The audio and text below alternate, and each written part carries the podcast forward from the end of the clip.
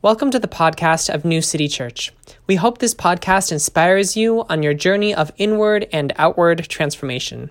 Please join us on Sundays. You can find more information on our website, grownewcity.church. God bless you. We are so grateful for people who are here for the first time. Again, I just wanted to give another welcome. I know some more folks came out. And I know that not everyone is familiar with Christianity or the Bible, so I just wanted to give a little cheat sheet here. This is the layout of the Bible. We just had a reading from Luke, which is a gospel, yeah, and it's a good one. It's a good one. You should see an oldie but a goodie. You should check it out. A lot of people at New City really enjoy Luke. So we are reading this as part of our sermon series, Hot Take! Sermon series about the spicy teachings of Jesus. It's the firesider of sermon series. Have any of you had firesider? It's like turmeric, pickled jalapeno, like garlic, ginger. It tastes kind of like, it starts like a nightmare, and then it ends with like a I'm alive! And so it's good for the immune system. Anyways, that's what our sermon series is. So, if you're the kind of person who prays, would you please pray with me? Holy Spirit, I invite your Spirit to fill this place, that from desde nuestros corazones, from our very hearts, we might be open to you, from our interiores, from our inside souls, God, that we might remember your goodness and how you have been good to us. God, I pray that this text about splinters and logs might pierce us, might change us, might surprise us, might transform us today, so that we can go out into the world with eyes wide open. All this we pray in Jesus' name. Amen. So for some of you who have read the Bible before, you know that Matthew, Mark, Luke, and John are all accounts of Jesus' life. And there are some parts that are parallel, and there are some parts that are not parallel. And so, for example, something that we talk about a lot at New City is in Matthew, there is the Sermon on the Mount. It's Jesus goes up the mountain and preaches the Beatitudes, which is like a really, really important teaching about blessed are the poor, blessed are the meek. This is one of the texts that we use to talk about centering marginalized voices, and how we look at Jesus saying, blessed are these folks who are marginalized, and God lives there. And so that's why we at New City try to listen to marginalized voices, because we believe that those voices are blessed. Amen? And so there's a interesting parallel. So this is in Matthew. There's another sermon that happens in Luke, but in Luke, Jesus goes up the mountain with his disciples, and then he comes down to be with the people. And so in Luke, we have a sermon on the plain, not a sermon on the mount, but a sermon on the plain. If you're new to the Bible, spatiality, how you're relating to, how the characters are relating to things, really matters in how things are going. So I'm just imagining, at the base of this mountain, there's all these folks gathered around, and thousands of folks even, and Jesus is preaching this word about blessed are the poor, blessed are the meek, as he himself is on the same level with them. I think that speaks a lot to the incarnation. And this is that same Savior who spoke so much wisdom into the world. And he was probably talking to people, some of whom might have had some vision loss or some blindness. And I want to be super clear, because later on in the Bible, in the book of John, Jesus talks about how people born blind teach us about God. Right? Like, the people who are born blind are blessed, just like the poor and the meek, that there is a unique contribution to the world from people who are born blind. Just think of Ray Charles and Andrea Bocelli and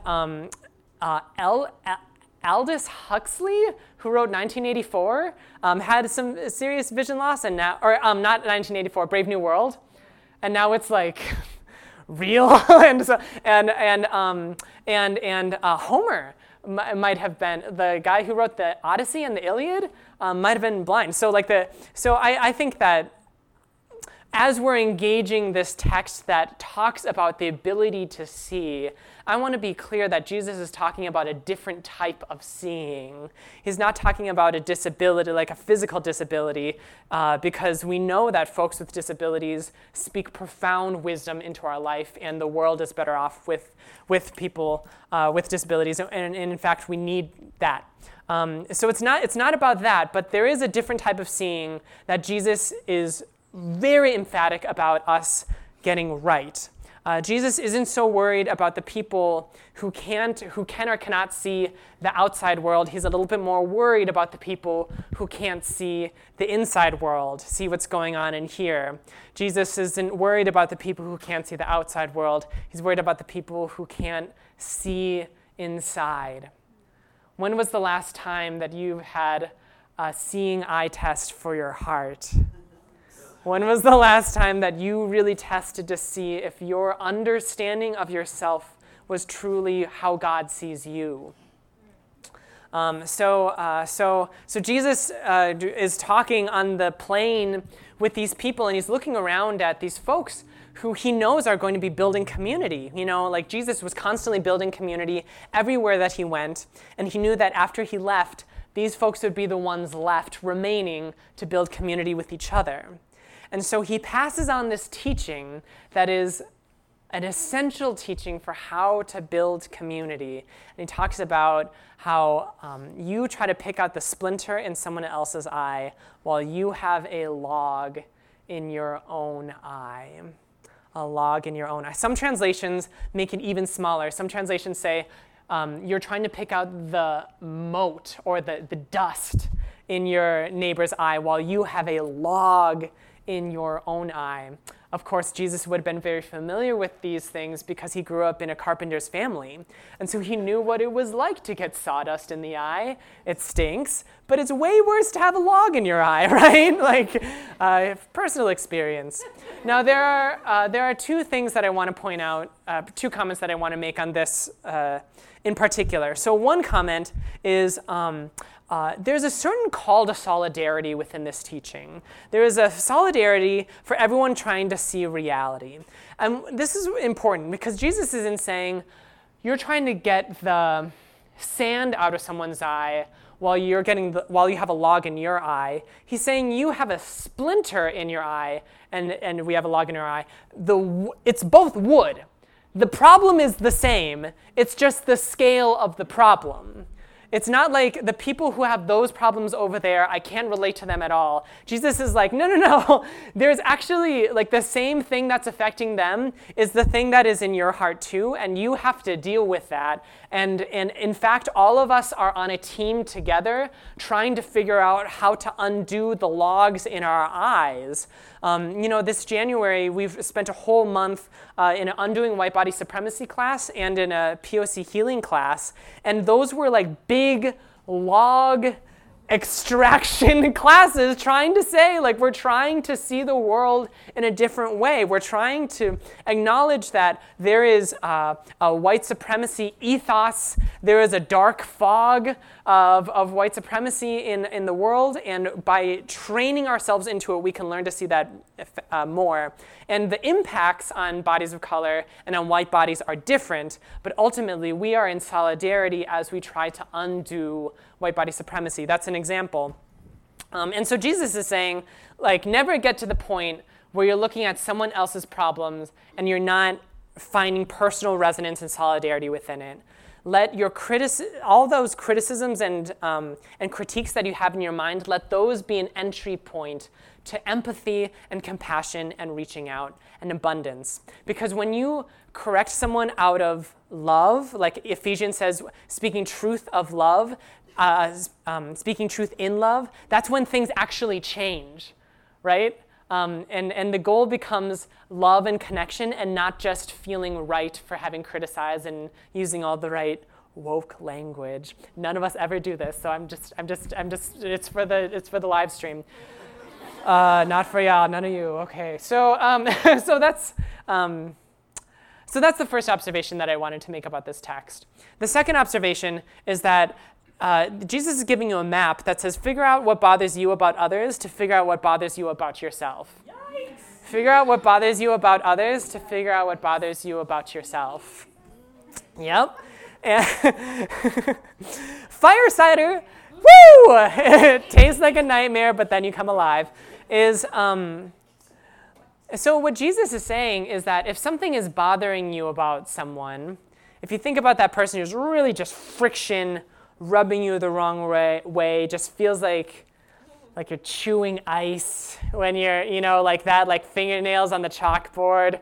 Some folks just said, I love chewing ice. Okay, this is not, I'm not trying to persecute the ice chewers in this room. But it's just that cringy, oh my gosh. Jesus is saying, instinctively you want to do this.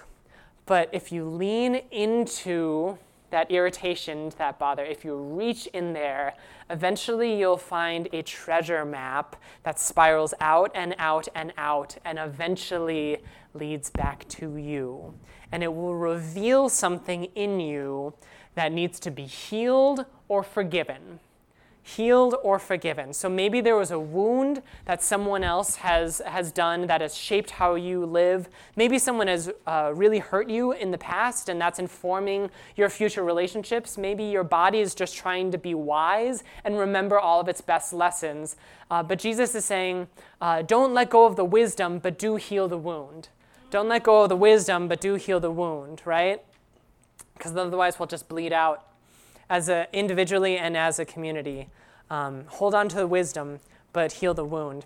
The other thing that I notice a lot in I don't know if this is a quarter-life crisis thing. Folks who are in older generations will have to let me know. But I feel I'm encountering a lot of people who are having a hard time forgiving previous versions of themselves. So a lot of people who were in one place, talked a certain way, acted a certain way, and then learned better or learned how to change, and they look back at that time when they were wrong with a lot of disdain and a lot of pain. And so then, because the inside always comes to the outside, because they haven't forgotten they haven't forgiven the previous version of themselves, when they encounter people who are acting the same way or talking the same way, they're extra hard on them because they can't forgive themselves, and so they're hard on the people around them. And it's flashback 5 years ago, and you were doing the same thing. And most of the time, the thing that brought you along that journey was some courageous, brave soul going up to you and offering you compassionate correction. Whether or not it was soft or hard compassion, right? It might not have been gentle, giving you a bouquet of roses and cookies and saying you're being racist or homophobic or whatever. It might have been a hard type of compassion, but someone along the way showed you the way. You read a book, you read an article, you watched a video, you talked to a person, and you changed. And unless you forgive that previous version of yourself, you won't be able to extend that same grace to other people. And that's where social change stops, because we are too stuck in our lack of forgiveness for ourselves. So I think a really wise thing to go through is to create a timeline of yourself and who you were, and to say, I forgive you for each chapter of that life. I know that you did what you had to do. You made the best decision that you could given the cards that you were dealt. And now we know differently, and now we know better, so we will do better. That's how you make peace with yourself. So in 1 week, exactly 1 week, New City is starting a Gospel Living class. This January was Gospel Living, Undoing White Body Supremacy, Gospel Living, POC Healing. And now the next installment in this series is Gospel Living Spiritual Practices. Gospel Living Spiritual Practices. And one of the main driving images for spiritual practices is the sacred compost pile. Some of you know this. So we talk about whatever you're receiving in life, there's a compost pile called the cross, or the resurrection, where you can put all of the things that used to give you life, and they can change and be redeemed to create the conditions of life again. And the reason why this is important is because the compost pile is where the logs go to become the conditions for life again. The compost pile is where we take the logs out and ask God to redeem it. The logs come out of our eyes and our hearts and go into the compost pile, and God turns them into ministry. God can't wait to prepare you to be a person of peace in the world, to spread compassion and justice to wherever you are. God can't wait for that to happen, but in order for that to happen, God needs the raw materials to make life again, to make soil again. And so you have to offer up to God the things on your heart in order for God to equip you with what you need for ministry. And I know that there are some professional, like, eco-composty people who are like, Tyler, wood in a compost? That's going to take a really long time. And Jesus is like, yeah.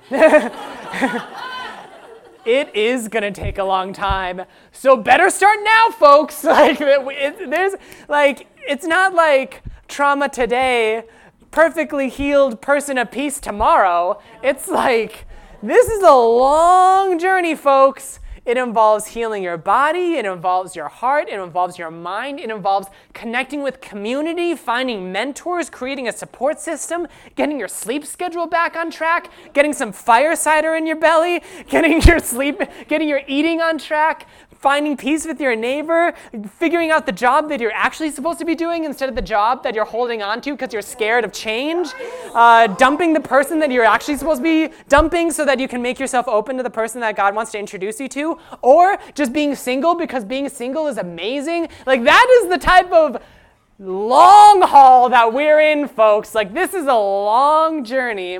We have to give God plenty of time to compost all the stuff in your life that needs to be let go of. And that happens not just from an individualistic, let me just do my own little podcast and then do it on my own. This happens from a community effort, and a theological connection. Some of you know that I spent a really significant chapter of my life studying Zen Buddhism. I sat meditation all the time with the Cambridge Zen Center during my undergrad, waking up at 5 o'clock in the morning. I read Thich Nhat Hanh all throughout my journey through South America while also encountering indigenous spiritualities. And then 4 years later, I did a mindfulness retreat with Thich Nhat Hanh and learned about his approach to the world. Thich Nhat Hanh is one of the leading voices who brought Zen thought to America during the Vietnam War. And what I'm talking about here with prayer is substantively different than sitting Zen meditation. I know. I did both, and I see the point of both of them, and its value. Both of them are things that create wisdom and a feeling of settledness and contentment.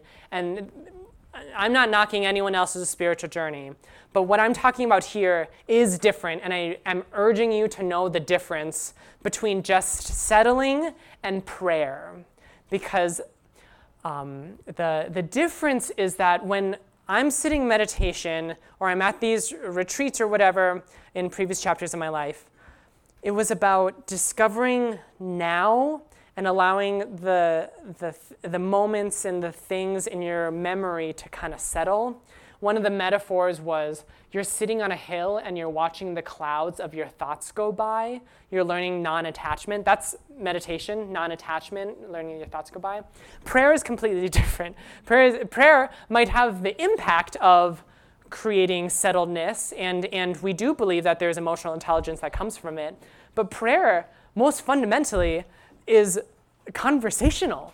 Like, prayer involves picking up the phone and communicating with someone outside of you, right? Like, meditation talks about, like, the you, the now, the presence, the moment, and it's kind of like The sangha is important, the community is important, but really it's contained within the individual.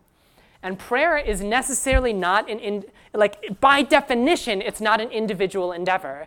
Prayer is a reaching out to that which is within you and beyond you. It is like prayer is as useless as picking up a phone for just the one receiver, right? Like you need prayer to have two receivers for a conversation to happen, and that's what we're trying to get at. And that's why prayer requires so much faith. Because you sit down with your prayer journal, or maybe you sit down with the workbook that we'll give you for the spiritual practices. You sit down, 3 minutes of silence, and you're like, okay, God, what do you think? And you hear the clock ticking, and you hear the radiator going, and you're like, okay, God's not responding, bye. And then it's like, okay, well, I tried prayer, and it's done. 3 minutes, I've conclusively exhausted all of prayer. It doesn't work for me, right? And prayer teaches you the discipline of communicating with God on God's timeline. Like, God isn't like at our beck and call. The point of faith is that we are learning how to follow God, how to answer to God and to be responsive to God. And so sometimes you might sit in prayer for 3 minutes and think you'll feel more settled, but you won't have any big explosive messages from God. And that's exactly what it's supposed to be. And then you come back and pray again, and then you come back, and then you pray again, and then you come back and pray again. And slowly wisdom starts building in you. And eventually you might have those big kind of biblical, huge moments from God, but more often a life of prayer means that you just bring like 10% more peace to your work, 10% more wisdom to your relationships. You know, like it's an incremental type of growth. It's like rings on a tree, adding a little bit to your heart each time, growing a little bit, so slowly that you might not notice it if you stare and watch it, but so inevitably that if you keep doing what you're supposed to doing, you will change. It will change you. It is slow and inevitable. So I really love prayer. I really love prayer. Pray all the time. Praying right now. And one of the types of prayer that we'll teach you is welcoming prayer, which is a way of creating space for the emotions you're feeling and then offering them back up to God. Again, offering into the mystery, into the void, back up to God and waiting for a response. And one of the effects of welcoming prayer is you start to cultivate this like serenity. Oh, interesting. You start to cultivate this. You didn't see that other side. You start to cultivate that serenity feeling of like calm waters. Because a lot of times the reason why you feel upset about something, why you're angry or sad or mad or whatever, is because there's a part of you that needs to be seen or heard. And it's not going to stop talking until that part of you is seen or heard. And what happens in prayer is you offer your deepest self to God and allow God to see and hear you. And then all of a sudden, like a certain type of calm waters effect starts taking place in your life because you feel the type of solidarity that no human being can provide. You feel like you're being seen by a God who has no logs in her eyes ever, like who is permanently with us, who permanently has the perfect vision, the perfect accompaniment. So I know that for folks who are new to Christianity, this is kind of like a abstract concept. Like it's a kind of like I'm telling you that if you just think hard enough, you can levitate out of this chair. That's not, I know that it feels kind of like distant or fictional. And so I'm trying to think of a way to make it more concrete. I can't tell you, I can give you the steps in the workbook, but what I'm trying to make more concrete is the feeling of what prayer will feel like if you continue to attend to it. And so Brian and I started watching Watchmen. Whoa, anyone? 1, 1, 2. Okay, so it's really good.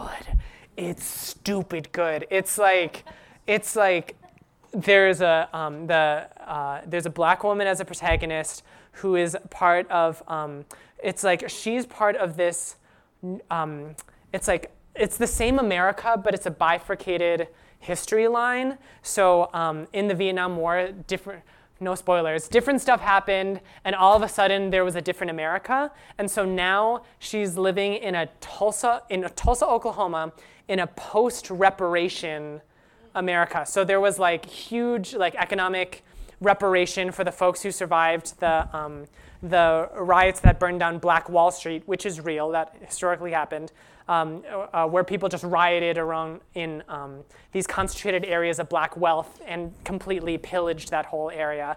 And so Tulsa, Oklahoma makes reparations for the descendants of the survivors of the Black Wall Street. And so, so suddenly the role of the police force is very different. And so she's on the police force, and their number one enemy is a white supremacy group called 7th Cavalry.